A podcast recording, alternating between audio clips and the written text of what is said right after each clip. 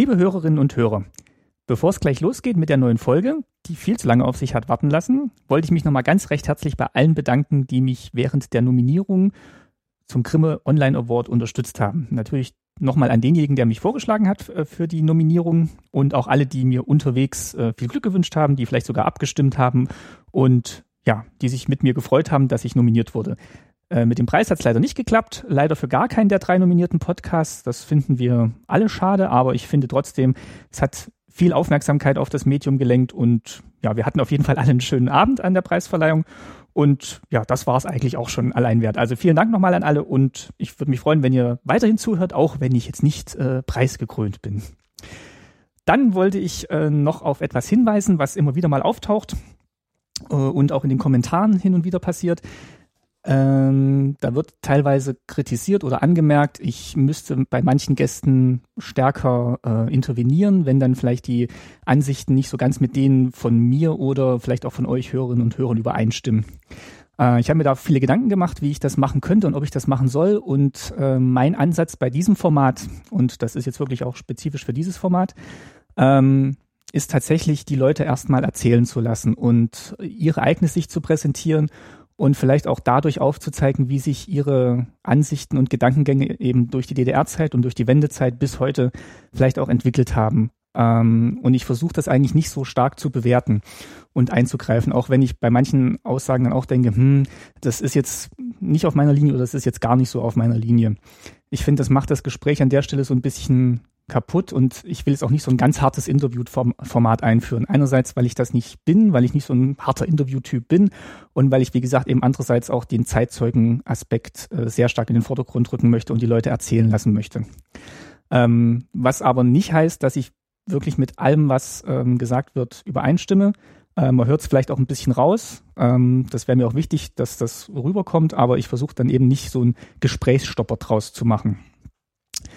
Ja, und ähm, das, das tritt halt auch verstärkt auf dieses Phänomen äh, in den Gesprächen, die nicht mit meinen Eltern sind, äh, weil eben unterschiedliche Gäste unterschiedliche Meinungen mitbringen und ich mit meinen Eltern natürlich äh, schon weiß, wie, wie sie bei bestimmten Sachen ticken und sie auch wissen, wie ich bei bestimmten Sachen ticke. Ja, ähm, ich will jetzt auch gar nicht mehr so viel Vorrede machen, ähm, würde euch nur bitten, das so ein bisschen im Hinterkopf zu behalten, wenn ihr jetzt die neuen Gespräche hört und äh, vielleicht auch in den Kommentaren das zu berücksichtigen, und vielleicht auch das ganze Gespräch erstmal anhört und zu sehen, wie sich entwickelt. Und dann freue ich mich natürlich nach wie vor über eure Kommentare und bin auch gern zur Diskussion in den Kommentaren bereit und kann es auch gerne in einer der folgenden Folgen wieder aufnehmen. Okay, genug der Vorrede. Jetzt nach sehr viel langer Wartezeit geht's los mit der neuen Folge. Gute Unterhaltung und viel Erkenntnisgewinn wie immer. Staatsbürgerkunde.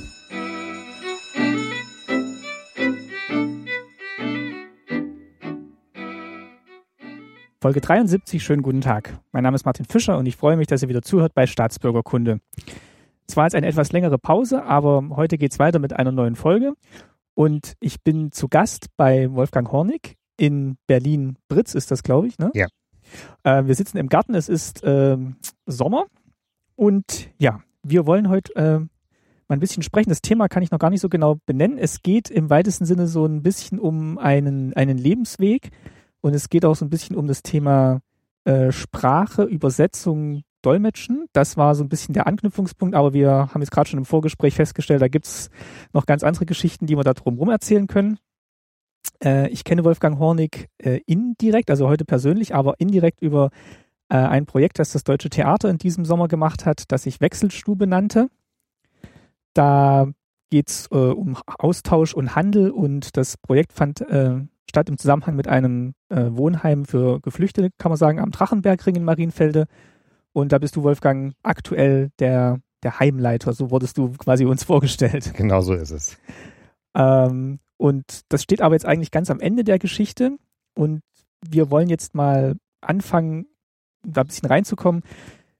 Äh, eine der Regisseurinnen von der Wechselstube hat mich, äh, hat dir mich empfohlen, oder dich mir empfohlen, so rum dich mir empfohlen, ähm, weil sie gesagt hat, ah, der, der Wolfgang, der war mal in der DDR Übersetzer für Russisch und wie ich jetzt erfahren habe, auch Serbokroatisch. Ja.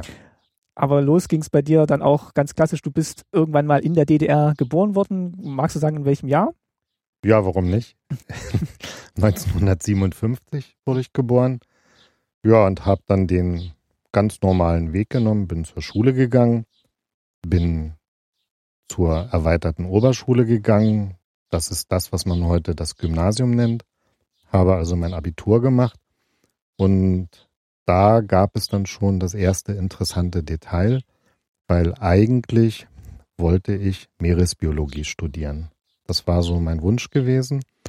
Und als ich mich dann da hingehend mal so ein bisschen schlau gemacht habe, kam aber raus, naja, dann würde man von dir auch erwarten, dass du drei Jahre zur Armee gehst. Und das wollte ich nicht, weil zu dem Zeitpunkt mein Vater schon im Sterben lag und ich meiner Mutter nicht auf, die, auf der Tasche hängen wollte. Und dann habe ich gesagt, naja, kannst ja was anderes machen und bin auf Kriminalistik gekommen. Und dann bin ich zum Volkspolizeikreisamt bei uns gegangen und hatte mal gefragt, ob man Kriminalistik studieren kann und das fanden die auch alle ganz toll. Aber das war so ein bisschen damit verbunden, dass ich erst ein Jahr Schutzpolizist hätte machen müssen, bevor ich dann hier an der Humboldt-Universität eventuell hätte studieren können. So sagte man mir das. Und da hatte ich auch keinen Bock drauf gehabt. Ich komme aus einem Dorf in der Nähe von einer kleinen Stadt wo jeder jeden kennt. Und ich habe nicht mein Abitur gemacht, ohne jetzt irgendwie despektierlich zu sein, um dann ein Jahr lang als Schutzpolizist äh, durch die Gegend zu laufen. Ja, und dann habe ich gesagt, nee, unter den Bedingungen mache ich das nicht. Und dann war das Gespräch beendet. Und ein paar Monate später kamen dann die Leute wieder auf mich zu und fragten mich, ob ich Sprachen studieren will. Weil das gerade gesucht wurde oder weil das es gerade einen Bedarf gab? Kann ich nicht sagen. Sie fragten mich, ob ich Sprachen studieren will. Und dann habe ich gesagt, pff, ja, warum eigentlich nicht? Ja, und so habe ich dann angefangen, Sprachen zu studieren nach meinem Grundwehrdienst. Das war eigentlich der Stolperweg zu den Sprachen über, eigentlich wollte ich Meeresbiologie studieren, dann Kriminalistik und beides war mit Bedingungen verbunden, die ich nicht akzeptieren wollte. Ja, und dann bei den Sprachen gab es keine Bedingungen und dann habe ich gesagt, okay, studiere ich eben Sprachen. Das hattest du im Vorgespräch gesagt, du warst jetzt aber nicht per se erstmal dem System kritisch gegenübergestellt. Das heißt, du bist immer auch gern zur Schule gegangen, hast gern das Abitur gemacht. Ja, also ich denke nicht, dass ich äh, irgendwie kritisch oder äh, zweifelnd gewesen bin, in den ersten Jahren mit Sicherheit nicht. Ich war ein sehr fleißiger Schüler, habe dann eigentlich für DDR-Verhältnisse immer in der ersten Reihe gestanden, also bin Gruppenratsvorsitzender gewesen, Freundschaftsratsvorsitzender in der Schule. Dann war ich in der EOS auch FDJ-Sekretär gewesen war Studienjahressprecher an der Uni gewesen. Also ich habe mich schon engagiert, weil ich über lange Zeit gedacht habe, dass das auch gut ist, was ich mache. Und die Sprachen, die dir dann empfohlen wurden, die du dann studiert hast, hattest du gesagt, waren Russisch und Serbokroatisch. Ja, war ein bisschen anders. Also man hat mir gesagt, äh, man würde Russisch-Dolmetscher brauchen und ob ich das nicht studieren wolle. Habe ich gesagt, ja, so, gefällt mir. Und in der DDR war es so gewesen, also ich habe in Leipzig an der Karl-Marx-Universität studiert und es war so, dass man sich nicht wirklich aussuchen konnte, welche Sprachen man studieren möchte. Und dann gab es eine Veranstaltung, da wurde dann allen zukünftigen Studenten gesagt, welche Sprachen sie studieren werden. Und da gab es ganz viele Tränen, weil wer jetzt Englisch und Portugiesisch studieren wollte und Russisch und Polnisch bekommen hat, der war schon erstmal ziemlich geknickt. Und mir hat man gesagt, dass ich Russisch und Serbokroatisch studieren soll. Russisch wollte ich, Serbokroatisch musste ich erstmal im Lexikon nachgucken, wo das gesprochen wird. Hatte ich also überhaupt keine Vorstellung gehabt und war dann aber auch okay gewesen. Musstest du äh, dann trotzdem noch einen Grundwehrdienst ableisten oder hat sich das mit diesem Studium dann erledigt gehabt? Nein, ich musste einen Grundwehrdienst ableisten und das war auch so ein bisschen mein Handicap gewesen, weil ich war in der Schule schon nicht schlecht gewesen und hatte auch in Russisch eine Eins, aber war dann anderthalb Jahre bei der Armee und bei der Bereitschaftspolizei genauer gesagt. Und dort habe ich eigentlich wenig militärische Sachen gemacht, sondern ich war in einer Sportkompanie und habe mich mit vielen anderen auf das große Turn- und Sportfest in Leipzig vorbereitet. Es gab in der DDR äh, alle paar Jahre ein großes Turn- und Sportfest, wo ganz viele Übungsverbände ihre Übungen gezeigt haben und ich war eben in diesem Lauf für dieses Turn- und Sportfest Saltospringer beim Übungsverband Dynamo gewesen. Das heißt, ich habe von diesen 18 Monaten, 12 Monate lang nur Sport gemacht und kein Russisch. Das heißt, als ich dann an der Uni anfing, war mein Kopf ziemlich russisch leer gewesen. Und ich hatte in der Anfangszeit richtig Probleme gehabt, da reinzukommen. Wie hast du es dann geschafft? Also was hat dir dann so den, den, den Start gegeben fürs Studium? Naja, ich wollte es ja studieren und ich war auch schon immer ehrgeizig gewesen und hatte dann dort über eine längere Zeit eine Freundin gehabt. Das war auch eine sehr ernsthafte Beziehung gewesen. Und diese Freundin, die war sehr gut in Russisch. Und die hat mir dann sozusagen wieder auf die Beine geholfen, damit ich überhaupt halbwegs durch dieses Studium durchkomme, durch das erste Studienjahr. Im zweiten Studienjahr war es dann nicht mehr so schlimm. Aber ich hatte schon am Anfang nach der Armee ganz schöne Anlaufschwierigkeiten, diesen Anforderungen beim Studium gerecht zu werden, weil eben anderthalb Jahre Geist, geistiger Leerlauf dazwischen war. Hattest du dann auch den Eindruck, ähm, man sagt ja immer so, ja, in der DDR, da war dann halt die Nähe zu Russland ja doch eine sehr innige und enge. Das heißt, äh, man, man hat dann schon Russisch, ja natürlich schon in der Schule gehabt und es war auf jeden Fall was, was man später gut gebrauchen konnte. Naja, also ich fand Russisch in der Schule schön. Wir hatten auch einen guten Russischlehrer gehabt, der das auch irgendwie versucht hat, so rüberzubringen, dass man sich an der Sprache so ein bisschen erfreuen konnte. Ich mochte also die Sprache und ja, pff, wir konnten ja eh nicht irgendwie groß weit reisen und die Sowjetunion war eben schon das Land, wo man noch am ehesten problemlos hinreisen konnte und äh, dann war man froh, wenn man ein bisschen Russisch, Russisch konnte. Ja. Warst du in Moskau auch während des Studiums mal? Ich war während des Studiums in Smolensk gewesen und ein Jahr in Jugoslawien. Danach aber Wochen und Monate in Moskau. Also während der Arbeit dann. Ne? Was hast du denn für einen Eindruck von, von den Ländern im Vergleich zur DDR? Kannst du das noch sagen? Ob, ob das dann, dann froh warst, wieder zurück zu sein oder du gesehen hast, ah, das gehört alles quasi zu diesem diese, Wertebereich, der in Russland verkörpert? Nee, diese Sowjetunion ist ja riesig mhm. gewesen. Und es gab große Unterschiede zwischen Estland, der, dem Teil, den man heute Russland nennt, und zum Beispiel Usbekistan oder Turkmenistan, wenn man da in diesen Ecken gewesen ist. Für mich war es immer eigentlich eine schöne Zeit gewesen, vor allen Dingen dann, als ich dann auch mal so länger, zwei Monate da war oder einen Monat. Die Menschen waren, die Menschen haben mich wirklich beeindruckt. Die Menschen waren sehr, sehr liebenswert, sehr offen gewesen.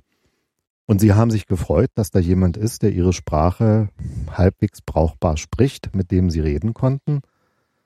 Ich fand schön, aber als ich dann eben diese längeren Zeiten da war, also zwei Monate, ich war dreimal zwei Monate dort gewesen, da war ich aber schon verheiratet und hatte kleine Kinder gehabt.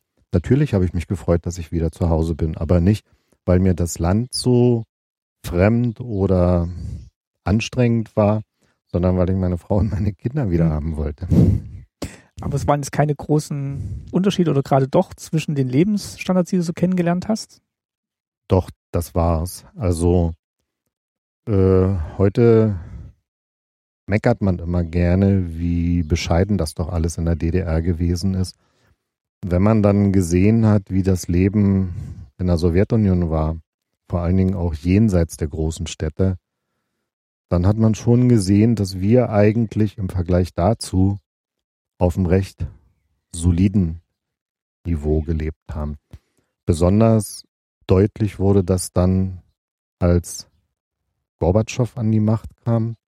Also bis Gorbatschow waren die Geschäfte noch relativ voll gewesen. Es gab andere Sachen als bei uns. Es gab nicht so viele Sachen wie bei uns. Aber eigentlich konnten die Menschen dort auch vernünftig und ordentlich leben. Als dann Gorbatschow kam, brach dann alles zusammen. Das klingt jetzt zwar befremdlich, der hat politisch ganz viel erreicht, Mhm, ja. aber was die Bevölkerung im eigenen Land betrifft, das war nicht nur das Suchoi Sakon, also dieses trockene Gesetz, dieses strikte kategorische Verbot von Alkohol, was zu ganz abartigen Situationen geführt hat, die ich dort auch selber erlebt habe, sondern auch die gesamte Lebensmittelproduktion war offensichtlich so, wenn man da in einen Laden gegangen ist, da stand da ein Brot und da eine Büchse Mehl und da vielleicht noch ein Glas Gurken oder Paprika und dann war's das. Also und, und zwei Sorten Wurst gab's auch. Also das war für mich schon befremdlich, weil ich die Sowjetunion vorher kannte und weil ich sie dann auch zu Gorbatschow-Zeiten noch kannte. Und da war es dann wirklich so, dass ich gesagt habe, pff, die haben es aber nicht einfach. Ist interessant zu hören, weil man verbindet ja mit Gorbatschow eher so den Aufbruch und einen Schritt in eine moderne Sowjetunion, die er wollte. Und wenn man dann gleichzeitig hört, dass es dann quasi der Bevölkerung noch mal ein Stück schlechter ging. Es ist meine subjektive Wahrnehmung dessen, was ich da erlebt habe. Ich kannte die Sowjetunion äh, vorher unter nicht Gorbatschow und ja, da war es okay gewesen. Danach befand, fand ich es streckenweise sehr befremdlich und auch, es hat mich schon gewundert, wo Nee, das also- hingegangen ist. Ne? Das, man muss es aber auch sagen, äh, Gorbatschow äh, hat zwar politisch eine Menge erreicht, aber der wollte ja die Sowjetunion so ein bisschen in Richtung Marktwirtschaft führen. Ja, und Marktwirtschaft hat harte und enge Gesetze. Und wenn man die nicht beherrscht, dann treten eben Dinge ein, Die er, offensichtlich da eingetreten sind. die er dann auch nicht berücksichtigt hat oder sein, Das weiß ich dein nicht. Team. Aber jetzt bist du dann wieder ja, zurückgekommen und hast du dann schon so, ein, so eine Vorstellung gehabt, was du mit diesem Studium dann am Schluss machst? Ähm, also du hast jetzt Sprachen studiert oder studierst Sprachen und hat man dir dann auch gesagt oder hast du dir dann selber so erklärt, was du dann später für einen Beruf ergreifen wirst damit? Naja, das war bei mir so ein bisschen eine besondere Situation, weil ich hatte ja gesagt, dass ich eigentlich Kriminalistik studieren wollte und mich bei dem Volkspolizeikreisamt dieser Stadt, wo ich gelebt habe, sozusagen schlau gemacht habe. Und die sind ja dann auf mich drauf zugekommen und haben mich gefragt, ob ich nicht Russisch studieren will. Ach, das kam von Als- den Polizeibehörden. Das kam von Ah, den okay. Polizeibehörden. Das kam von ganz oben, aber die haben es im Prinzip weitergegeben. Und ich bin dann sozusagen als sogenannter Delegierungskader zum Studium gegangen. Das heißt, das hat man nicht gesehen, aber ich hatte einen Dienstgrad gehabt, als ich studiert habe. Und habe, wenn man so will, statt Stipendium, das war auch ein Stipendium, aber es war wie Gehalt vom Ministerium des Innern bekommen. Und damit war aber klar, dass wenn ich mit meinem Studium fertig bin, ich alternativlos nach Berlin zum Ministerium des Innern gehen werde. Da hatte ich keine Wahl, das war aber für mich auch okay gewesen. Kannst du nochmal sagen, was das mit Ministerium des Inneren, was die Aufgaben damals waren? Es gibt da Unterschiede zu den Aufgaben, die das Ministerium des Inneren heute hat? Hm, Würde ich so nicht sehen. Also ich denke mal, dass nicht nur die Benennung die gleiche ist, sondern auch die Semantik. Dass äh, manches vielleicht ein bisschen anders gehandhabt wurde, das mag sein, aber im Prinzip ging es darum, für Ordnung, für die Einhaltung der Gesetze in diesem Land zu sorgen. So, und das ist ein sehr komplexes Thema. Wir reden nicht von der Staatssicherheit, sondern Genau, das wollte ich jetzt damit nochmal klar machen, dass, ähm, dass das zwei getrennte Ministerien waren. Das sollte man wissen, wenn man über die DDR redet, dass es ein Ministerium für Staatssicherheit gab unter der Ägide von Herrn äh, Dickel. Und äh, Mielke, Mir, mir, Mielke, Herr- von Herrn Mielke und äh, dass es ein Ministerium des Innern gab. Und das waren sehr getrennte Bereiche gewesen. Ich denke schon, dass man das Ministerium des Innern heute im Wesentlichen mit dem Ministerium des Innern von den Grundaufgaben her von damals vergleichen kann. Das heißt, ähm, du hast gerade den Begriff Jungkader genannt, das kann man jetzt vielleicht heute so übersetzen. Es, es geht dann so in Richtung ähm, Karriereförderung oder beziehungsweise Führungskräfte, Nachwuchs wird man es vielleicht heute auch nennen, dass man sich dann schon Leute gesucht hat, die dann später tätig werden in den Bereichen, die man besetzen muss? Naja, wie gesagt, es war Delegierungskader. Äh, Delegierungskader, nicht Führungskader. Delegierungskader habe ich ja. gesagt. Naja, sowas gibt es wahrscheinlich heute auch noch, bloß das heißt dann eben anders, mhm. ähm, dass sicherlich auch heutzutage die Bundeswehr Menschen zum Studium schickt wo dann klar ist, wenn sie ihr Studium abgeschlossen haben, dann werden sie für die Bundeswehr als Arzt, als Dolmetscher, als Ingenieur oder als sonst irgendwas arbeiten. Das ist dann so ein Mephisto-Pakt. Du bekommst Geld während deines Studiums, aber dafür hast du dich uns verschrieben. Das wusste ich. Und, genau, das und war dann auch okay. Das war für mich okay gewesen und für mich war klar, du gehst dann nach Berlin ins Ministerium des Innern und arbeitest dort als Dolmetscher. Und das hast du dann auch gemacht. Das habe ich auch gemacht, das habe ich auch gewollt. Ja. Wie war die Tätigkeit dann so? Äh, was hast du dann, also was waren denn so typische Aufgaben? Oder ich weiß nicht, mit dem Studium gab es da jetzt noch was zu berichten, weil sonst können wir tatsächlich jetzt mal berichten, was so deine Aufgaben waren. Ja, naja, beim, beim Studium hat man mich eigentlich äh, von Seiten des Ministeriums des Innern komplett in Ruhe gelassen. Ich habe studiert, ich habe auch kein Diplomarbeitsthema vorgeschrieben bekommen und habe mir selber ein Literaturübersetzungsthema ausgesucht aus dem Serbokroatischen und habe das dann verteidigt. Zur Verteidigung, die war auch gut mit eins, war ein Vertreter vom MDI da gewesen. Ja, und dann habe ich dort angefangen und es war eine größere Dolmetschergruppe gewesen ja, und was haben wir gemacht? Wir haben Delegationen hier, also in der ehemaligen DDR, als Dolmetscher begleitet. Wir haben Delegationen ins Ausland begleitet. Ich habe sehr viele Zeitungen und Zeitschriften ausgewertet. Vornehmlich, also meine Zeitungsauswertungen waren vornehmlich äh, aus der Borba und aus der Politika, das sind jugoslawische Zeitungen habe Artikel, wo ich der Meinung war, dass sie übersetzenswert oder informationswert sind, dann eben übersetzt oder zusammengefasst. Habe aus Fachzeitschriften Artikel bekommen, die ich übersetzen musste. Also zum Beispiel Artikel, äh, die Kriminaltechniker interessiert haben, die aus sowjetischen Fachzeitschriften waren. Sowas haben wir übersetzt. Ich habe sehr viele Sportveranstaltungen begleitet, Dynamo, Fußball, äh, solche Sachen. Und war mehrmals, ach, hab äh, Freundschaftszüge als Dolmetscher begleitet.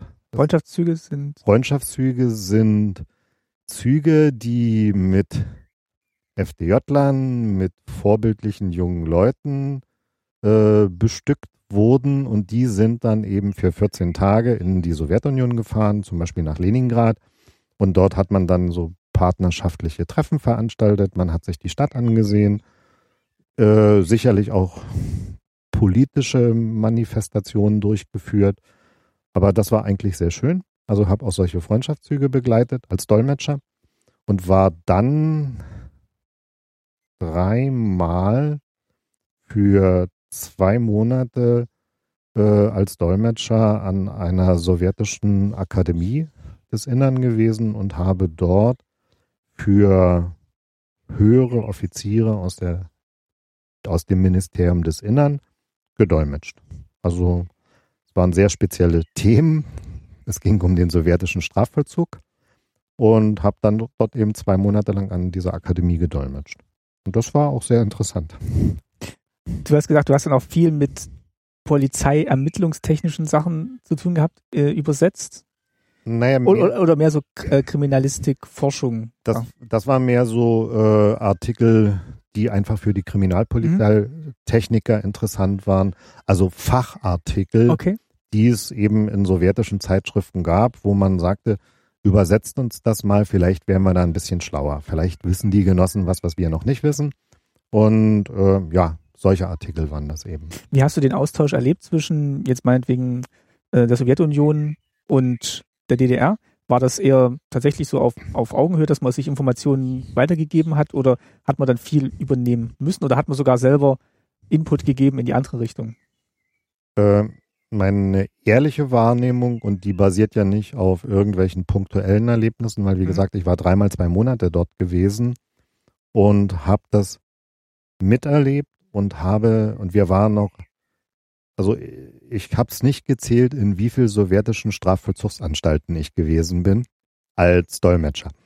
als Dolmetscher. immer wieder rausgekommen. genau, bin immer wieder rausgekommen. Aber ich hatte schon den Eindruck, dass man sehr, sehr, sehr offen miteinander umgegangen ist, dass man Sachen erzählt hat, wo ich manchmal den Referenten angeschaut habe, weil ich hab's verstanden, aber ich war mir nicht sicher, ob ich es richtig verstanden habe, weil es einfach so abgefahren war. Und dann habe ich nochmal hinterfragt und es war dann wirklich so, wie er es erzählt hat und wie ich es auch semantisch verstanden habe. Und das habe ich dann auch gedolmetscht. Also man war sehr, sehr offen, man hat von Sachen berichtet, die wir uns ja nicht vorstellen können. Kannst du da ein Beispiel nennen? Also jetzt auch gerne nicht so, also gerne unverfängliches oder so, wo du sagen kannst, dass, also da, da waren sie jetzt sehr offen uns gegenüber oder euch gegenüber? Naja, zum Beispiel, was fällt mir jetzt ein? Ist das Geheimhaltung heute? Nee, glaube ich nicht.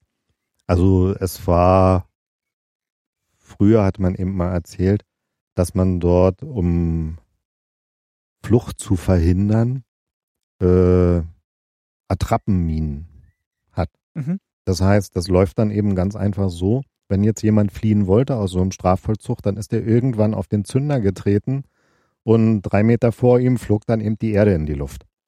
Vollkommen relativ, denke ich mal, ungefährlich, aber die Psyche des Menschen hört den Knall, sieht, da fliegt was durch die Luft und schmeißt sich sofort auf den Boden.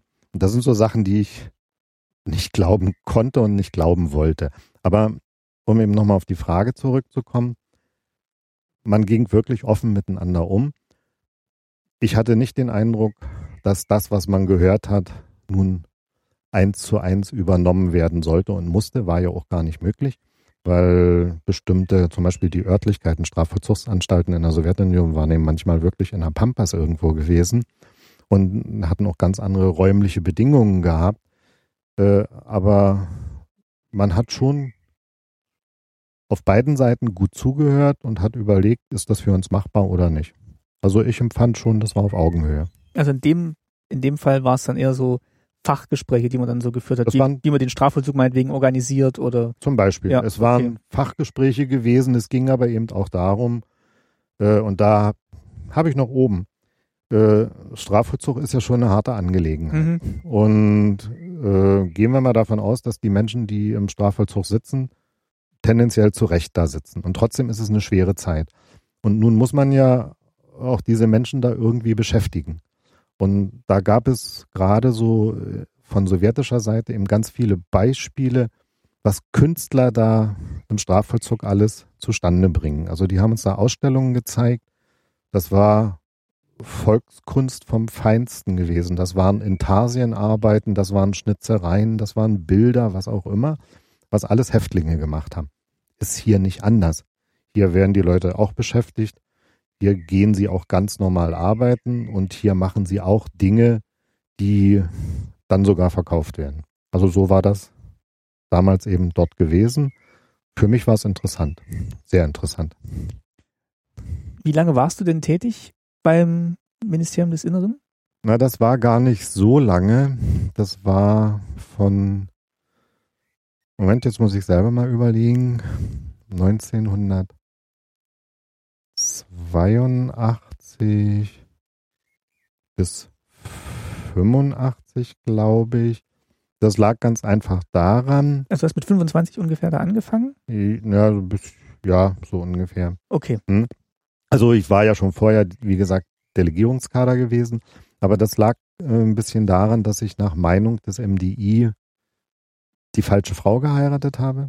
Das hat man mir auch vor der Hochzeit gesagt, dass es besser wäre, wenn ich das, diese Frau nicht heiraten würde. Habe ich aber nicht gemacht. Und ja, die hatte eben Westverwandtschaft gehabt und auch noch äh, pucklige Westverwandtschaft. Und dann hatte sie auch noch einen, also aus Sicht des MDI. Dann hatte sie auch noch. Also pucklig heißt, das waren an der falschen Partei oder falsche Gesinnung. Na, die, das kam schon dadurch, weil ein Cousin von ihr irgendwie als Gefangener ausgetauscht wurde. Ah, also okay. Und das. Der, der war nun so ein bisschen renitent und der aus Sicht des MDI. Mhm. Und der wurde dann eben ausgetauscht und war dann im Westen gewesen. Und es war ja totales Kontaktverbot. Meine Schwiegereltern hatten aber sehr intensive Kontakte zu Recht zu ihren Verwandten dort in der, in der ehemaligen BRD gehabt.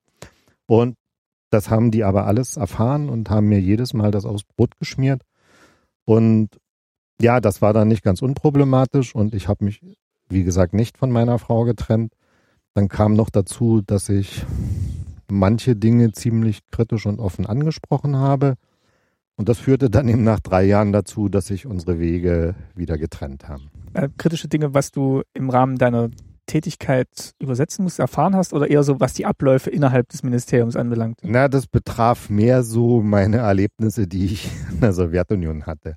Also man hat ja da schon auch so ein bisschen was gesehen und ich sag's mal so, etwas salopp gesagt, äh, wenn Gorbatschow das gesagt hätte, und er hat's ja gesagt, der hat dafür einen Nobelpreis gekriegt, aber früher war das eben schon so ein bisschen äh, suspekt, Kritik an der Sowjetunion und an den inneren Werten und Abläufen in diesem Land zu äußern, selbst wenn sie berechtigt war.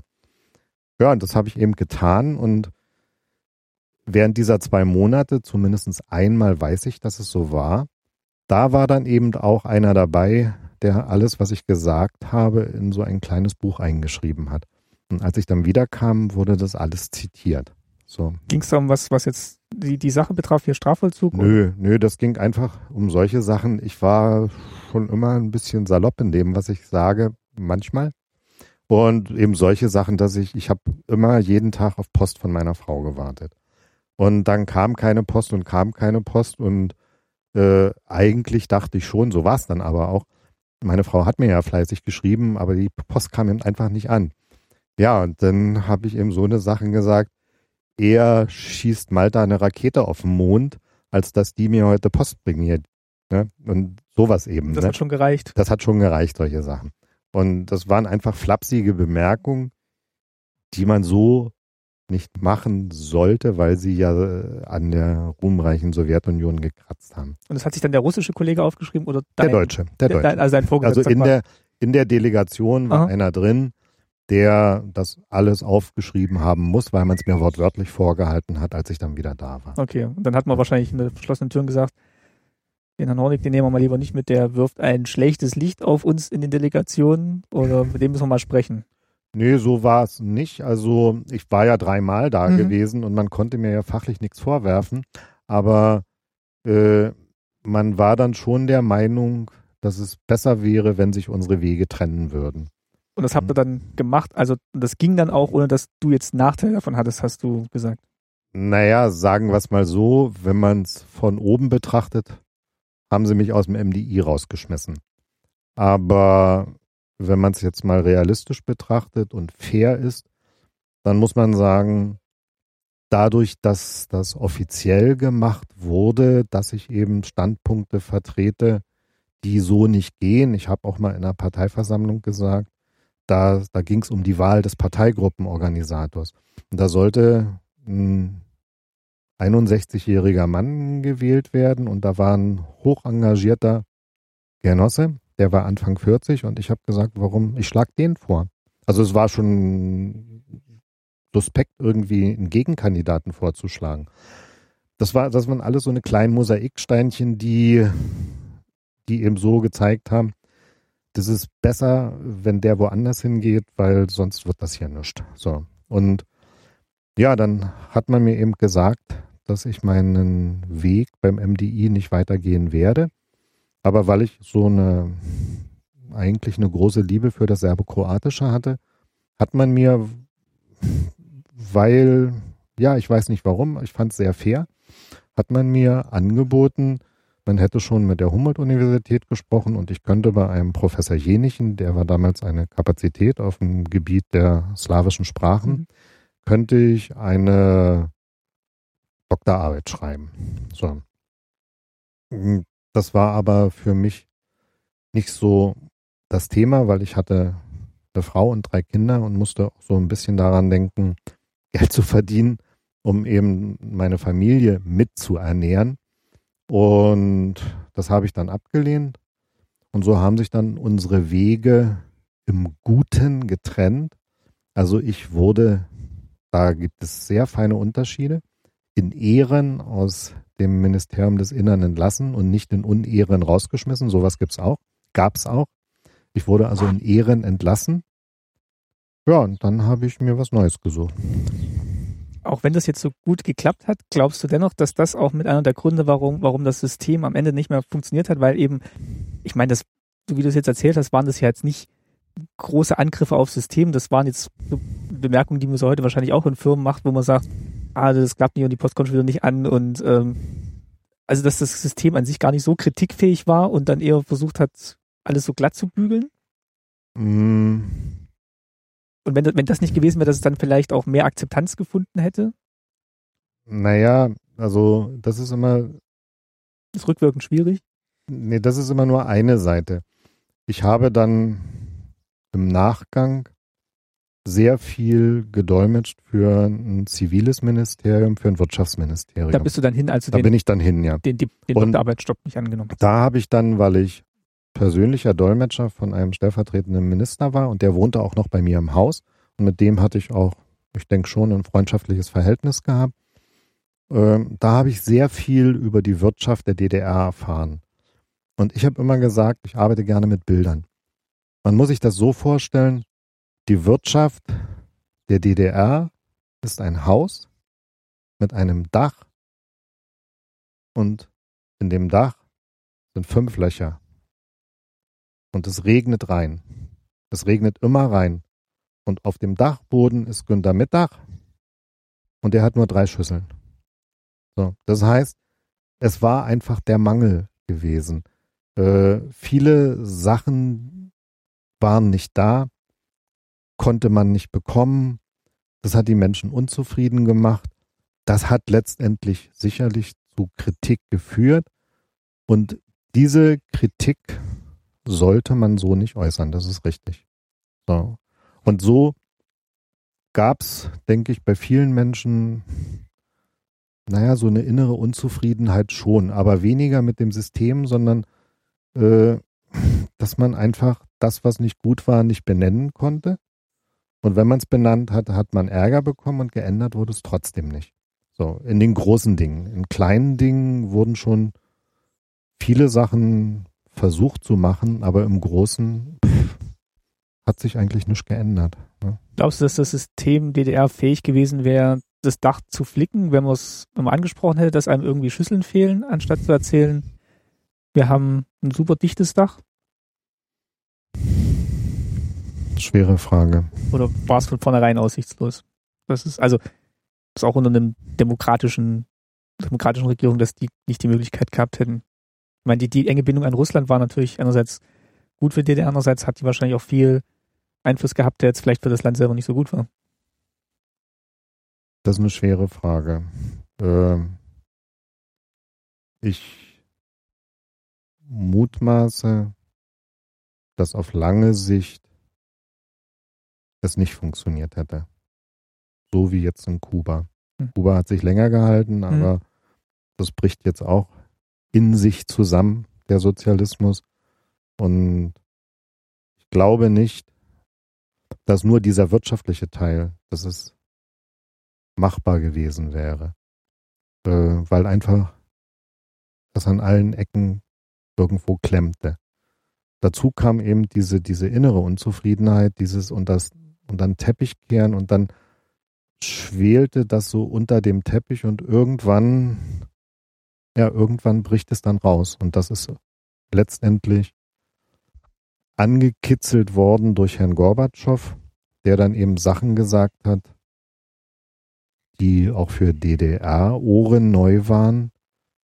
Und dann gab es, ich weiß gar nicht mehr, Sputnik hieß der, glaube ich. Dann gab es so eine Zeit, Ja. dann gab es so eine Zeitschrift, die schon fast revolutionär offen war.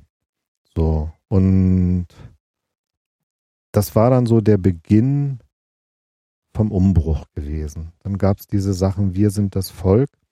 Und ja, da hat man dann gemerkt, dass einfach viele Signale nicht gehört worden sind. Äh, das klingt jetzt vielleicht irgendwo befremdlich, aber ich sehe da so ein bisschen eine Brücke auch zu heute. Heute alle diejenigen, die aus welchen Gründen auch immer Kritik üben und unzufrieden sind mit der Bundesregierung, der Flüchtlingspolitik, mit vielen anderen Sachen. Die werden ins rechte Lager gestellt und entweder sind sie AfD oder sie sind Rechtsradikale oder sonst irgendwas. Wenn man jetzt davon ausgeht, dass in Österreich eine Partei mit 36 Prozent gewonnen hat, dann kann man nicht sagen, 36 Prozent der Menschen sind Rechtsradikale oder in Frankreich genauso. Äh, ein bisschen ist das heute so wie in der DDR. Man, man schiebt das einfach weg und stellt die Leute in eine Ecke und sagt, ihr habt nichts zu sagen, weil ihr seid eigentlich die Bösen und ihr seid die Schlechten und wir sind die Guten. Und weil wir die Guten sind, gilt das, was wir sagen, dass es gut ist. Und das, was ihr sagt, das interessiert uns nicht, weil ihr seid ja böse und rechts. So. Es gibt sicherlich Rechte, aber wenn ich von solchen Menschenmassen rede, 34 Prozent aller Wähler oder 36 haben in Österreich diesen Menschen gewählt. So. Und Frankreich, wie gesagt, genauso. Dann sind das Sorgen von ganz einfachen Menschen, die die einfach artikulieren. Vielleicht auf eine Art und Weise, wo man drüber diskutieren kann, aber sie artikulieren einfach die Sorgen von diesen Menschen. Die Menschen haben diese Sorgen. Aber keiner nimmt sich der Sorgen an, sondern schiebt sie in eine Ecke.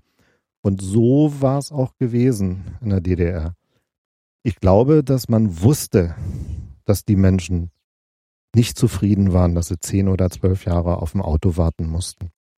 Ich bin mir sicher, dass man wusste, dass man es nicht toll fand bei der Mehrzahl der Menschen in der DDR, dass sie Westfernsehen geguckt haben und gesehen haben, was es für schöne Orte auf dieser Welt gab, aber die Reisewelt der DDR war sehr überschaubar Mhm. gewesen.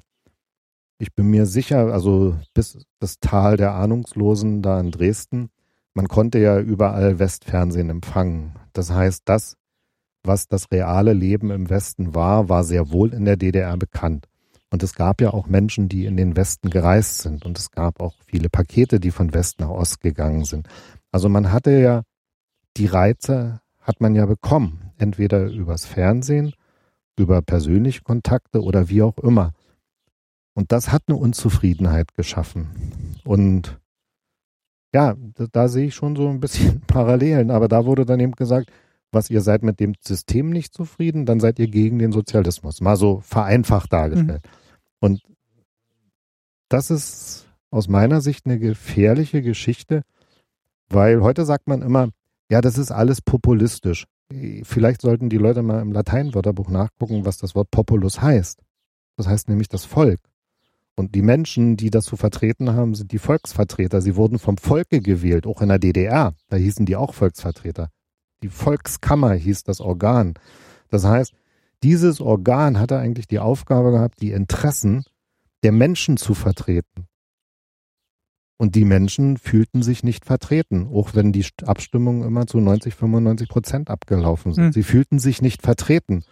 Und so ist das heute in weiten Teilen auch, dass die Menschen sich einfach nicht mehr von den Parteien vertreten fühlen, weil sie ja von den Parteien in irgendeine so eine Ecke gedrängt werden. Und nicht nur Randgruppen, sondern wir reden hier von, von substanziellen Teilen der Bevölkerung. Und so war es auch in der DDR. Glaubst du, das ist im Gegensatz zur DDR heutzutage eher ein Kommunikationsproblem von der Politik? Weil, also ich, also wir können ja mal ein bisschen vorspringen. Ich Mhm. hatte es am Anfang schon gesagt, du bist ja jetzt äh, Leiter in einem Heim für, also jetzt in dem Fall Spätaussiedler, hast aber auch in einem Heim gearbeitet für, für Geflüchtete. Ähm, das heißt, du hast wahrscheinlich dann auch erlebt, dass Leute kommen, die Hilfe brauchen. Natürlich. Und wenn, ähm, also die, die aktuelle Politik der Bundesregierung ist ja schon eher, eher auf eine auf eine Unterstützung hin. Glaubst du, es ist eher ein Kommunikationsproblem, dass dann eben so viele Leute sagen, ähm, wir haben, wir haben Angst, wir haben Sorgen? Ich glaube, so wie in der DDR die Volksvertreter von ihrem Volk gewählt worden sind, um die Interessen ihres Volkes zu vertreten, ist es eigentlich auch in der Bundesrepublik. Und die Menschen fühlen sich einfach in ihren Interessen immer weniger vertreten. Das ist ja alles ganz gut und schön mit der EU. Und das ist auch alles ganz gut und schön und auch richtig mit den Flüchtlingen. Aber irgendwo kann es ja nicht sein, dass sich dieses Land nur noch auf Themen konzentriert oder viel, viel mehr auf Themen konzentriert, die eigentlich nicht die inneren Interessen des eigenen Landes betreffen. Also es ist aus meiner Sicht kein Kommunikationsproblem, sondern weiß ich nicht. Da spielen übergeordnete Sachen wie Europapolitik und was weiß ich eine Rolle. Ich denke, dass man gute Chancen hat, dass sich hier die Lage noch richtig komplizierter entwickeln wird. Und so war es in der DDR gewesen, dass man einfach zum Schluss überhaupt nicht mehr eine Antenne hatte für die Interessen des, der eigenen Menschen, sondern dass man, vielleicht glaubte man sogar das, was man gesagt hat, weil man schon zu weit weg war, was ich streckenweise auch von unseren Politikern behaupten würde. Man ist einfach zu weit weg von der Realität. Man ist sogar davon überzeugt, dass das, was man sagt, gut und richtig ist, aber man vergisst so ein bisschen, dass politische Postulate irgendwo auch eine materielle Untersetzung brauchen. Und die Torte ist nur so groß, wie sie ist. Das heißt, wenn ich irgendwo horrende Mittel für irgendwas ausgebe, dann muss ich es woanders wegnehmen. So einfach ist das. So, das ist auch Kapitalismus. So, und das hat Folgen, das hat ganz, ganz viele Folgen. Und ich musste jetzt so schmunzeln. Die Engländer sind unter anderem aus der EU ausgetreten, weil sie keine Termine mehr bei Ärzten bekommen haben. Das ist auch hier schon so. Das sind aber alles nur Details, kleine Bausteinchen, die dann irgendwann eine Realsituation ergeben. Und ich mutmaße, diese Realsituation wird sich, ich glaube, 2017 zeigen, wenn Wahlen sind. Weil dann geht das Volk wählen. Und dann wählt das Volk. Und wo das hinführt, wenn wir dann demokratische Entscheidungen auch akzeptieren müssen. Das haben wir in Österreich gesehen, das haben wir in England jetzt gesehen. Und man sollte sich nicht der Illusion hingeben, dass sowas hier nicht passieren wird. Sowas ist in der DDR passiert. Da hieß das dann, wir sind ein Volk und wir gehen auf die Straße. Und dieses Wir sind ein Volk hatte sicherlich noch eine andere inhaltliche Bedeutung mhm. gehabt. Ja, also ne? da würde ich dann, glaube ich, auch nochmal die, Linie ziehen, dass dann damals dann eher aus einer anderen Unzufriedenheit raus argumentiert wurde, als, als jetzt. Die, die Mechanismen sind vielleicht ähnlich. Die, die Mechanismen, denke ich, sind ähnlich. Die Unzufriedenheit damals war sicherlich auch durch die Trennung eine andere gewesen und aber auch dadurch, dass ja von bundesdeutscher Seite das auch immer wieder betont wurde, wir sind ein Volk. Und äh, irgendwo historisch ist es ja auch so. Aber äh, letztendlich mit dieser, sage ich mal, politischen Forderung sind aber auch all die unzufriedenen Menschen auf die Straße gegangen, die gar nicht vielleicht so weit gedacht haben. Auch viele Menschen, die jetzt vielleicht wählen, wen man nicht wählen sollte, tun das nicht, weil die das gut finden oder die kennen vielleicht nicht mehr das Parteiprogramm von denen, sondern sie tun es einfach, weil sie es schlecht finden, was die anderen machen. So, und so sind die Leute damals auf die Straße gegangen weil sie gesagt haben, ich weiß zwar nicht, was die hier wirklich wollen, aber ich finde es gut, weil so wie es jetzt ist, kann es nicht bleiben. Und, und das, denke ich, war so ein Punkt. Es haben sich Menschen gefunden, die haben sich in die erste Reihe gestellt und die haben die vielen, vielen, die über all die Jahre die Klappe gehalten haben, weil so schlecht ging es ihnen ja nicht, aber sie waren unzufrieden mit vielen Dingen. Aber sie haben es nicht gesagt, weil sie es nicht artikulieren konnten, weil sie es auch nicht artikulieren durften, um nicht selber Schaden zu nehmen. Ja, und auf einmal war es dann soweit. Und das führte dann dazu, dass wir dann wirklich wieder ein Volk geworden sind. Ne? Das ist, eine, das, ist, eine, interessante, spannende Sichtweise, dass dann halt wirklich die, ja, wie, wie wir gerade gesagt haben, dass diese Mechanismen dann doch ähnlich sind und dann einerseits im Falle der Wiedervereinigung zu eigentlich so, so einem schönen Ergebnis geführt haben, aber die natürlich auch eine ganz andere Richtung ausschlagen können, wenn sich genug Leute hinter einem Thema versammeln und so eine gewisse Unzufriedenheit verspüren. Ich denke, das ist so ein bisschen gewesen wie in einer Beziehung. Es gibt äh, so einen Begriff der inneren Scheidung. So, dass, dass jemand, der mit seinem Partner zusammenlebt, aber irgendwie keine Sprache mehr findet mit dem, weil er sich nicht verstanden fühlt, weil er nicht in der Lage ist, mit dem eine ehrliche Diskussion zu führen, weil er merkt, dass eigentlich die Sache sich nicht wirklich bewegt, hat er sich innerlich schon von dem getrennt. Aber er lebt trotzdem noch mit ihm zusammen, weil, weil er gerade keine Alternative hat. Aber wenn sich diese Alternative findet, dann ist er so schnell weg, dass der andere sich bloß wundert. Und denke ich, das war so die Situation bei vielen Menschen in der DDR. Mhm. Sie, sie lebten in diesem Land, der Leidensdruck war nicht so groß wie vielleicht bei einigen, die einen Ausreiseantrag gestellt haben oder versucht haben zu fliehen. Man konnte schon in der DDR leben, aber man war nicht zufrieden. Man hatte sich innerlich von dieser DDR geschieden. Aber es fehlte der neue Partner. Und auf einmal war der neue Partner in Sicht. Und dann wurde man mutig. Dann hat man Dinge getan, die man vorher nicht getan hat. Und das haben ganz, ganz viele getan. Und das führte dann dazu, dass eben dieses Schöne eigentlich passiert ist. Mhm. Ich glaube, da ist über ganz, ganz viele Jahre ganz viel Unzufriedenheit gewachsen. War ja bei mir genauso. Ich habe ja gesagt am Anfang, ich bin, ich stand immer zu dieser DDR. Wie gesagt, ich habe ja eine, eigentlich eine Bilderbuchentwicklung für einen sozialistischen DDR-Bürger genommen. Gruppenratsvorsitzender, Freundschaftsratsvorsitzender, FDJ-Vorsitzender, Studienjahresprecher. Das waren alles so eine Sachen gewesen. Da musste man schon auch irgendwo dahinter stehen. Und man musste auch ein bisschen an das glauben, was man gemacht hat. Das habe ich getan. Bis ich dann durch meine Arbeit als Dolmetscher, nachdem sie mich beim MDI rausgeschmissen haben, aber auch durch, durch so eigene Erkenntnisse gemerkt habe, es ist irgendwo läuft ja doch nicht alles so, wie es laufen soll. So. Ja, und dann durch die Sache beim MDI habe ich ja relativ schnell gemerkt, dass es also nicht unbedingt ratsam ist, bestimmte Dinge anzusprechen, weil dann kann man schon Schaden nehmen.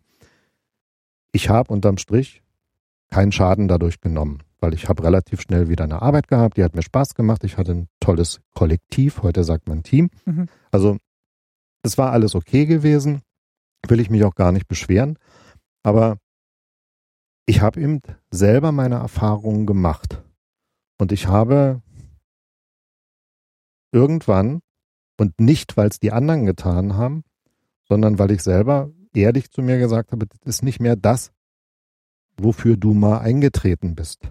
Äh, habe selber dann mein Parteibuch abgetreten abgegeben und bin ausgetreten. Da wusste noch keiner, wo das hinführt. Was, was denn wirklich passiert, wenn ich mein Parteibuch abgebe und aus der Partei austrete. Es konnte ja keiner ahnen, dass das so ausgeht. Es hätte auch anders ausgehen können. Und dann hätte das vielleicht nicht so richtig gut sein können, diesen Schritt getan zu haben. Ne? Aber ja, ich, dazu hat es noch gereicht, aber für mehr hat es auch nicht gereicht. Aber bei anderen hat es eben für wesentlich mehr gereicht. Oder andere waren eben richtig gefrustet gewesen, weil sie auch persönliche Opfer bringen mussten, weil sie eben nahe Verwandte nicht wiedersehen konnten, weil sie in ihrem Beruf beschnitten worden sind, weil sie nicht studieren durften oder was auch immer. Es gab solche Fälle, das ist unbestritten. Ich hatte aber das Glück, dass dieser Kelch immer an mir vorbeigegangen ist. Und ich kam aus einer sehr, sehr unprivilegierten Familie. Also meine Eltern waren ganz einfache Genossenschaftsbauern gewesen. Und da hat das eben funktioniert. Aber ich kenne Pfarrerstöchter, die waren extrem klug und durften nicht studieren. So, also es gab sowas. Das kann keiner abstreiten. Ich bin heil durchgekommen, aber nicht wenige hatten ganz persönliche Sachen zu erleiden gehabt. Aber es war eben auch diese, weil man ja den Westen jeden Tag im Fernsehen gesehen hat. Ne, man hat ja gesehen, wie sieht's hinter Gänsefüßchen dem eisernen Vorhang aus. Und das hat dann einfach schon so ein bisschen Frust gebracht. Warum dürfen die das? Warum können die das? Und wir nicht. So, und also als, ich werde es nie vergessen, als ich das erste Mal mit meiner Frau im Westen war und wir dort in so einen Supermarkt gegangen sind, ist meiner Frau schlecht geworden. Weil wir dieses, dieses Riesenangebot, das war für uns unfassbar gewesen. Ne? Das, das, sowas muss man erstmal verarbeiten. So ging's äh, meinem Opa, glaube ich, auch, wo der mal in den Westen reisen durfte und dann zurückkam.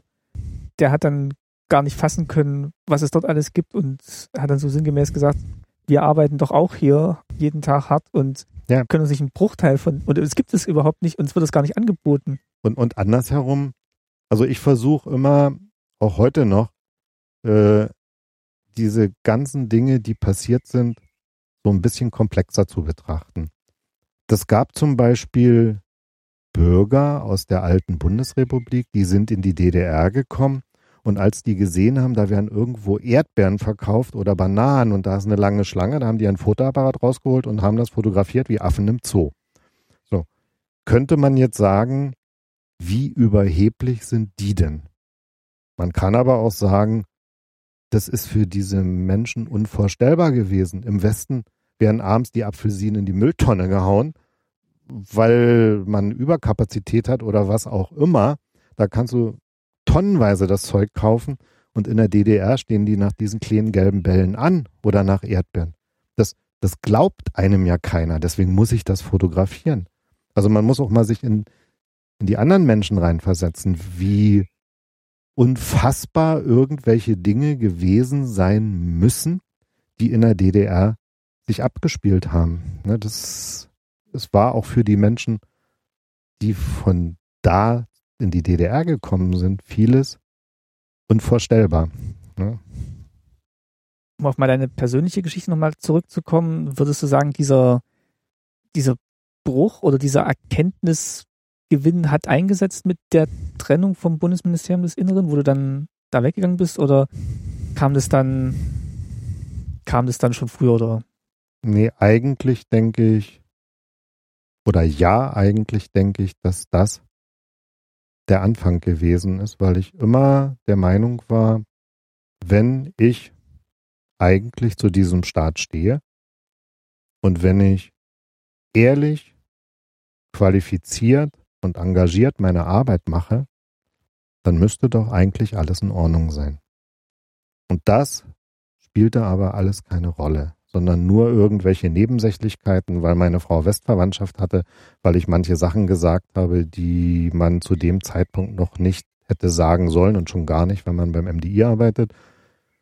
Das hat mich damals sehr getroffen, weil ich mich sozusagen in meiner persönlichen Wertschätzung angegriffen gefühlt habe. Und die schon mit deiner Arbeit identifiziert hast für habe diesen ich, Staat. Ja. Ich habe mich dafür identifiziert und bin dann sozusagen vor den Kopf geschlagen worden. Und das habe ich lange Zeit nicht verstanden.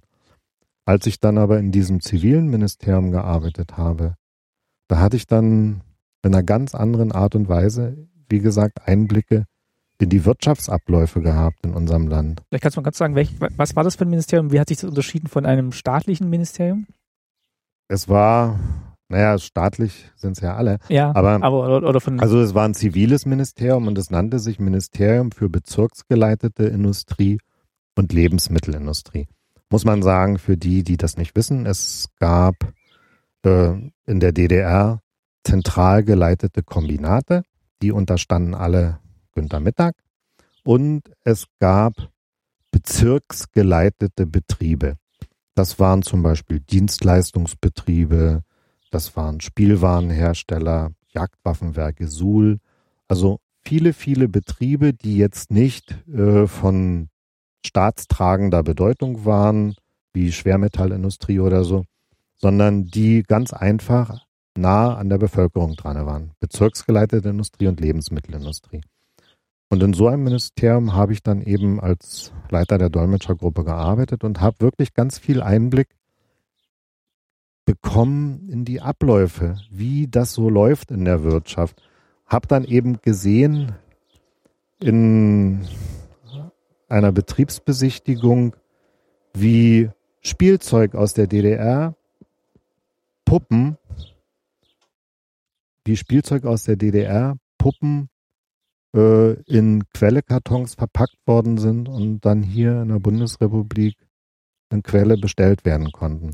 Und so war das mit Jagdwaffen aus Suhl und so war das mit ganz, ganz vielen anderen Dingen, was die normale Bevölkerung zum großen Teil nicht wusste, was auch die Menschen, die bei Quelle gekauft haben, nicht wussten, dass das Zeug aus der DDR kam.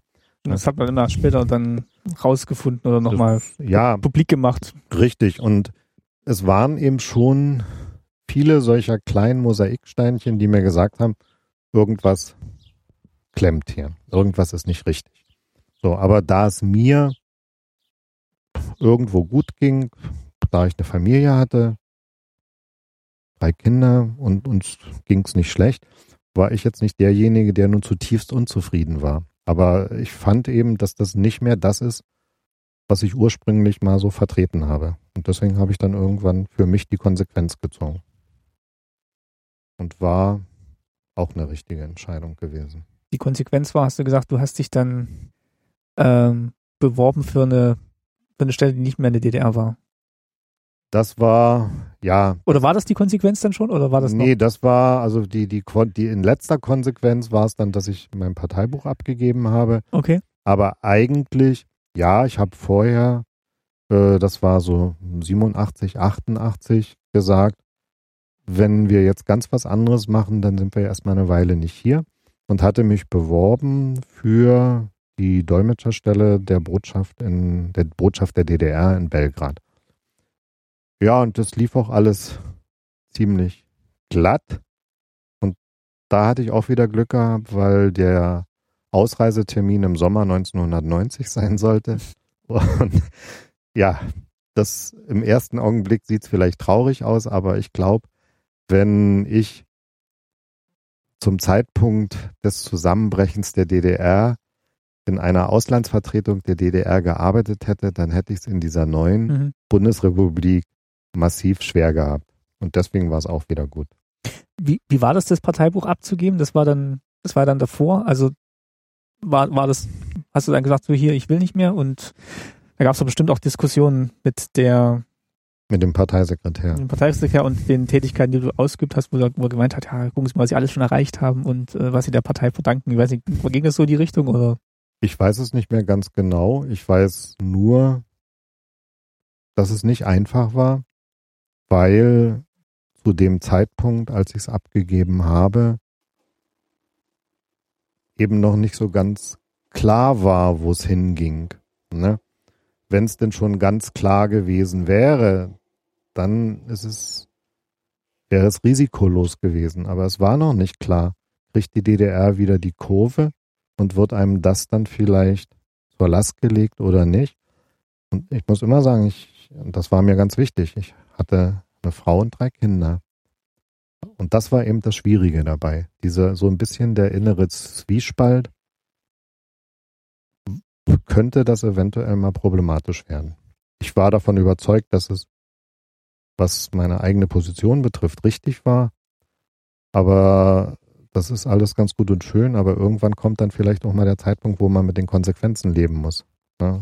Hat man dir diesen Druck auch von außen gesagt und äh, gesagt, denken Sie mal nach, Sie haben eine Frau, drei Kinder, ähm, oder hast du dir den quasi schon vorweggenommen selber gemacht? Den habe ich mir selber gemacht. Also ich hatte nicht den, ich kann mich nicht mehr dran erinnern, aber ich glaube doch, mich so weit zu erinnern, dass ich jetzt nicht massiv unter Druck gesetzt wurde, das nicht zu tun.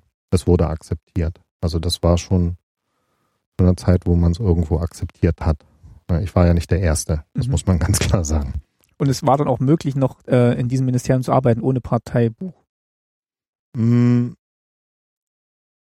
Das hatte ich ja vorhin schon gesagt. Das war ja dann schon so der Umbruch, wo es dann langsam genau. dahin geht, ging, dass dieses Zentralinstitut des Ministeriums umgebaut werden sollte in ein neu benanntes Institut, was dann nichts mehr mit diesem Ministerium zu tun hatte. Und also da gab es die DDR offiziell noch zu der Zeit, wo das begann, oder war das dann schon? Da gab es die noch. Da gab es die noch. Da gab es die noch, ja. Da gab es die noch. Und ja, also vieles ist irgendwo sicherlich nicht mehr ganz so präsent, aber ich muss sagen, dass ich aus heutiger Erinnerung auch da der Meinung war, dass ich danach nicht irgendwelchen Repressalien ausgesetzt gewesen bin. Nee, bin ich nicht. So. Das mag vielleicht auch daran liegen, dass diejenigen, denen ich das gegeben habe, oder diejenigen, die mir hätten etwas sagen können, weil sie mir vorgesetzt waren, ähnliche Gedanken hatten und sie vielleicht nur noch nicht geäußert haben. Ja. Und das stelle ich mal. Das heißt, mit dem Ende der DDR hat dann für dich auch sowohl die Tätigkeit in dem Ministerium Institut geendet und du hast dann quasi wieder was anderes suchen müssen. Naja, also die DDR ging den Bach runter, das Ministerium ging den Bach runter, das Institut ging den Bach runter. Und ich hatte dann schon meine Kündigung in diesem Institut gehabt. Und dann ist man an mich herangetreten und hat gesagt, weil damals gab es eben viele so eine Paradigmas, wer in einem bewaffneten Ministerium gearbeitet hat, der muss ganz staatsnah gewesen sein. Und alle, die bei der Stasi gearbeitet haben, waren ganz schlechte Menschen. Und wenn es der Koch war und der Lkw-Fahrer und alle, die in Auslandsvertretungen gearbeitet haben, waren ganz rote Socken. Und alle Kaderchefs waren sowieso alle von der Stasi infiltriert.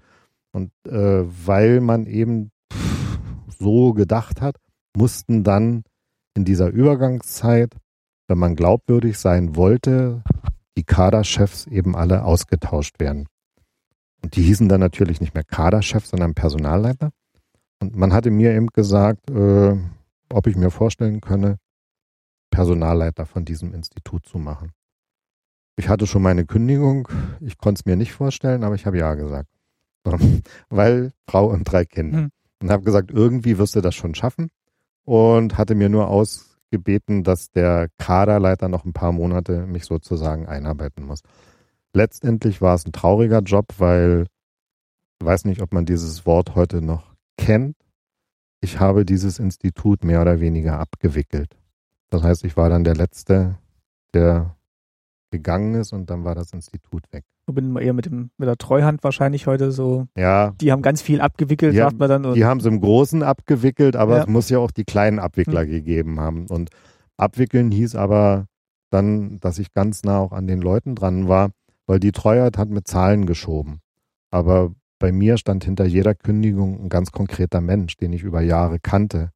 Und das ist immer was anderes. Die großen Strategen, die schieben bloß in ihren Sandkastenspielen mit Zahlen.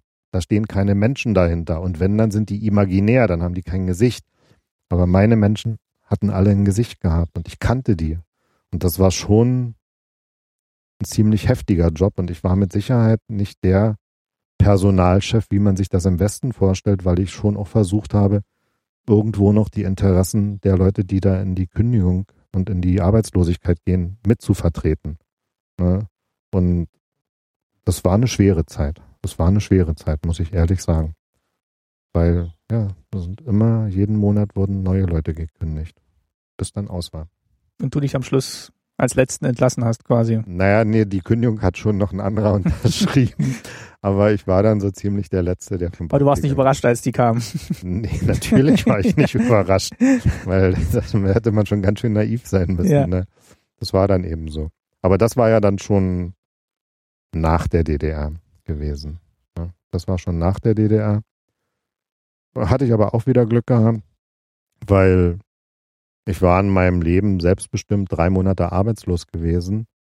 Wirklich nur drei Monate und das war auch selbstbestimmt, weil, weil ich das wollte. Weil das die geplante Kündigung sozusagen. Ich hatte eine geplante Kündigung zum 30.04. und dann dachte ich, nur ja, du bekommst so ein ordentliches Arbeitslosengeld, dann kannst du eigentlich noch einen schönen Sommer machen und bereitest irgendwas vor. Ja, und das habe ich dann auch gemacht und das ist jetzt, denke ich, Also das, was ich vorbereitet hatte, sollte eigentlich in Richtung Personalmanagement gehen. Aber letztendlich gelandet bin ich dann in einem Flüchtlingswohnheim und ich arbeite jetzt seit 23 Jahren mit geflüchteten Menschen. Ich bilde mir ein, im Ansatz zu wissen, wovon ich rede. Und aus der Situation sage ich eben, das, was jetzt gerade hier passiert, das ist nicht alles so himmelhoch jauchzend und das wird noch viele, viele Probleme in diesem Land bringen. Aber so war es auch in der DDR. Man wollte es bloß nicht wahrhaben. Ne? Und so ist es heute. Siehst du, siehst du Lösungen oder? Das ist das Einzige, was ich der Politik nicht ankreiden kann. Äh, vieles von dem, was passiert und wie es passiert, finde ich nicht richtig, wenn man auf die Menschen in diesem Land schaut, die man als Volksvertreter ja eigentlich mhm. zu vertreten hat, weil man wurde ja von ihnen gewählt. Andererseits, es gibt globale Verantwortlichkeiten, es gibt politische Zwänge, es gibt geschichtliche Zwänge. Das sind alles so Dinge, die man da schon sehen muss.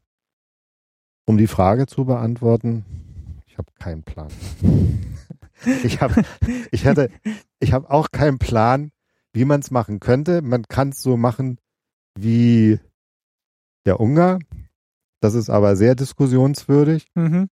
Und man, wir reden ja immer von Europa. Ich, noch mal ein Beispiel. Ich habe immer gesagt, in dieser Straße hier sind, weiß ich nicht, sagen wir mal 46 Reihenhäuser. So.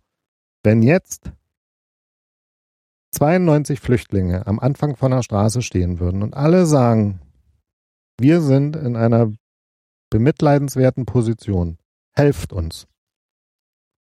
Und jedes von diesen Häusern hätte zwei Flüchtlinge aufgenommen. Und jedes Mitgliedsland der Europäischen Union hätte entsprechend ihrem Anteil an irgendwas eine adäquate Anzahl von Flüchtlingen aufgenommen dann wäre das eine Sache gewesen, die hätten alle stemmen können. Was ist aber passiert? Die Flüchtlinge kloppen an der ersten Tür, du kommst hier nicht rein. Die kloppen an der zweiten Tür, du kommst hier nicht rein. Mittlerweile kloppen welchen an der zehnten Tür, ja, ja, kommt rein. So. Dann die anderen, die nicht reingelassen wurden, ja, ja, kommt rein. Die jetzt noch hinterherkommen, die kloppen schon ja nicht mehr, sondern mittlerweile haben sie ja gehört, hallo, kommt alle hierher, ich nehme euch auf. So, und, und dann ist es auch nicht mehr zu leisten weil jeder hätte in seiner, in seinem Haus problemlos zwei Flüchtlinge unterbringen können. Oder jedes Land dieser europäischen Gemeinschaft hätte Flüchtlinge unterbringen können. Aber nur sind sie 96 in ihrem Haus und das ist schwierig. Und wenn man sich dann gerade anguckt, was, was, was Großbritannien jetzt mit ihrem Austritt macht und äh, wie du gerade gesagt hast, wie viel von der aktuellen Flüchtlingskrise Großbritannien bereit war, oder ja doch Großbritannien ja. bereit war zu stemmen, hat man auch so das Gefühl, sie, sie nehmen sich da jetzt so ein bisschen raus in der Hoffnung, dass es ihnen dann besser geht. Ich glaube da aber nicht so richtig dran. Also es ist jetzt, ich weiß nicht, ob die so großen Gewinn davon haben, wenn sie sich von der Welt versuchen abzukapseln. Das weiß ich auch nicht, aber wie gesagt, wenn wir jetzt auf, eigentlich wieder auf unser Gespräch zurückkommen, ja. dann ist es wirklich so, dass ich die Parallelen sehe, dass sowohl in der DDR als auch hier in diesem Land die berechtigten Unzufriedenheiten der Menschen einfach nicht wahrgenommen werden. Und wenn sie wahrgenommen werden, dann passiert aber auch nichts. Dann wird zwar drüber geredet, weil ja Wahlkampf ist nächstes Jahr, aber äh, es passiert nichts. Ich habe keinen Plan. Ich weiß nicht, was nee, passieren nee, soll, nee. aber dafür werde ich auch nicht bezahlt. Die bekommen wesentlich mehr Geld, die darüber irgendwo sich einen Kopf machen sollen. Ne? Aber so war es auch in der DDR. Die haben viel Geld dafür bekommen oder sie hatten viele Vergünstigungen gehabt, um die Interessen ihrer Menschen zu vertreten. Und sie haben es nicht getan. Und es kann keiner sagen, äh, dass die Verantwortlichen oben nicht wussten, wie die Menschen gedacht haben. Die wussten das sehr wohl, weil die Kommunikationskanäle, die waren schon sehr, sehr durchlässig. Und hier auf dem Tisch liegt ja meine Stasi-Akte. Genau, die liegt hier noch ähm, in dem Laptop. äh, da muss man sagen, ich war mit Sicherheit ein relativ unbedeutendes Licht, ein ganz junger Mann in dieser DDR und über mich gab es knapp 700 Seiten Stasi-Akte. Wenn ich so unbedeutend war und es 700 Seiten gibt, dann möchte ich nicht wissen, wie viele Seiten Stasi-Akte es über ganz, ganz viele Menschen gab, die vielleicht auch was gesagt haben, die sich getraut haben, was viel mehr zu sagen als ich, äh, die auch in relevanten Positionen saßen und kritisch gewesen sind. Das wurde ja alles dokumentiert. Und das wurde alles subsumiert, zusammengefasst und weitergegeben. Das heißt, man wusste sehr wohl von der Unzufriedenheit der Menschen. Aber man hat nicht darauf reagiert. Und man weiß auch heute von der Unzufriedenheit der Menschen. Und, und das, das war so das, wo ich sage, was man wirklich als ein wichtiges Moment für das Scheitern der DDR ansehen muss. Zum einen die wirtschaftlichen Dinge, ohne Frage, aber zum anderen, dass man im Wissen um die Probleme, im Wissen um die Unzufriedenheit der Menschen, um die berechtigte Unzufriedenheit der Menschen, nicht wirklich was gemacht hat. Man hat es weggeschoben, man hat es verdrängt, die größten Meckerkörper hat man eingesperrt oder abgeschoben, also ausgetauscht oder wie auch immer. Und ja, irgendwann ist dann der Vulkan explodiert. Und jetzt sitzen wir hier und haben blühende Landschaften. ja, das. Ja, ich denke jetzt auch noch drüber nach und ich, ich glaube halt auch, was man, was man auch auf keinen Fall will, ist, dass am Ende der Straße halt der, der wütende Mob steht, der, dem man jetzt, wo man dann einfach sagt, dem, dem hat man jetzt nicht alles, dem hat man jetzt nicht gut genug zugehört. Also. Ja, aber du hast es selber gesagt, jetzt wieder. Ähm, also ich habe in meinem ersten Leben Sprachen studiert. Der wütende Mob, das ist nicht der Mob. Nein, ein Teil von denen ist vielleicht. Das wollte ich damit ein sagen. Ein Teil von denen ist der Mob.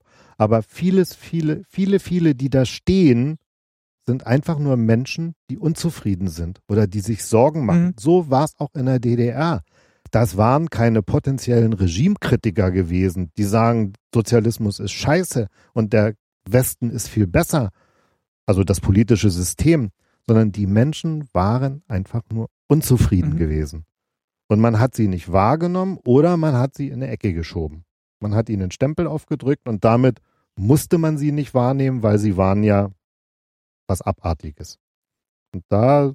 Nee, das meinte ich auch vorhin mit diesem äh, Begriff Kommunikationsproblem, dass man halt sowohl zuhört als auch dann versucht, eine, eine Diskussionsgrundlage zu finden, wo man halt sowas verhindert, dass es eben überhaupt zu, zu, zu, zu diesem wütenden Mob, auch wenn das jetzt nicht alle mhm. sind, kommt.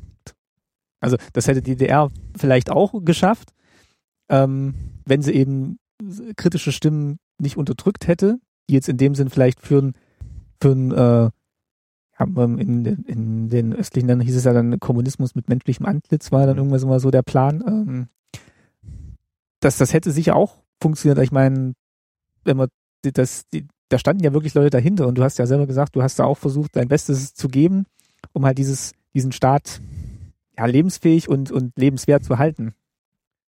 Die Menschen waren, nicht wenige Menschen, waren aus einer das ist alles, was ich gesagt habe, meine persönliche mhm. Meinung. Aus einer gesunden politischen Überzeugung her standen die hinter dem Staat.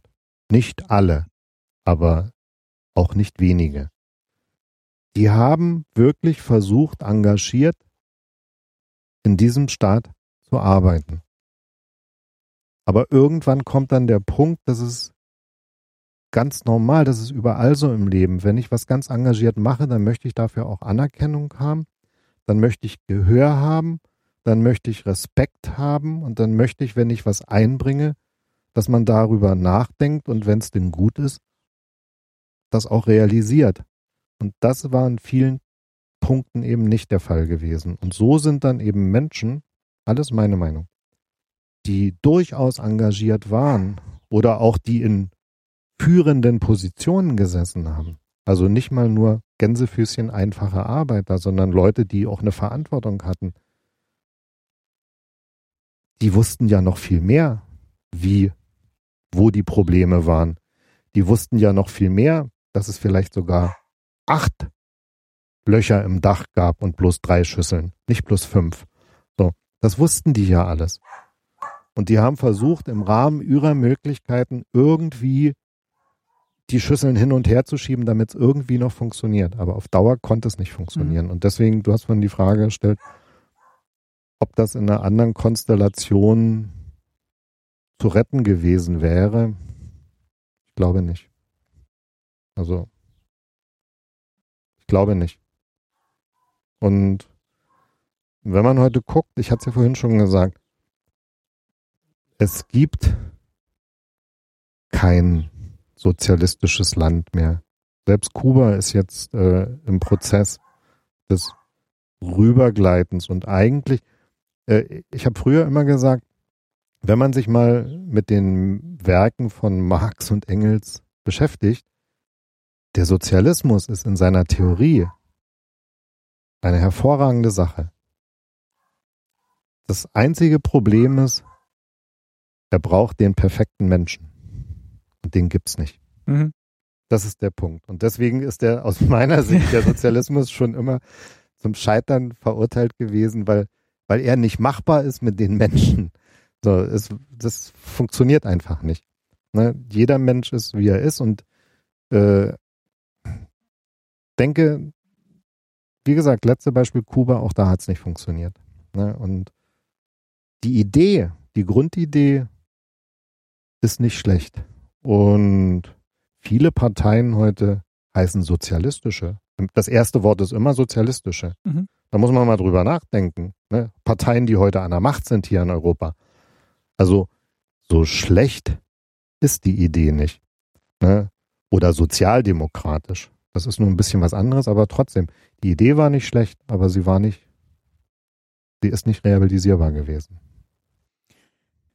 Dann würde ich sagen, machen wir hier den Schlusspunkt mhm. und ähm, wünschen vielleicht tatsächlich allen, die jetzt im Westen des Landes leben, im Osten des Landes leben und äh, vielleicht auch ganz neu in diesem Land leben, dass wir irgendwie einen Weg finden, das weiterhin gut für alle zu gestalten. Ich denke, was wir wirklich müssen, wir haben jetzt, glaube ich, das Jahr 26 mhm. der Vereinigung. Dass wir aufhören, von Ost und West zu reden, dass wir aufhören, von Ost und West zu reden, mhm. dass wir akzeptieren, dass wir jetzt eine Bundesrepublik, ein Land sind und dass wir auch akzeptieren, dass alle Menschen in diesem Land ihre eigene Vergangenheit haben und mit einer Vergangenheit groß geworden sind, die sie gut fanden oder weniger gut fanden, aber die man sich jetzt 26 Jahre danach nicht noch irgendwie zum Vorwurf machen sollte. Ne? Und das, denke ich, wäre wichtig und ich muss es nochmal wiederholen.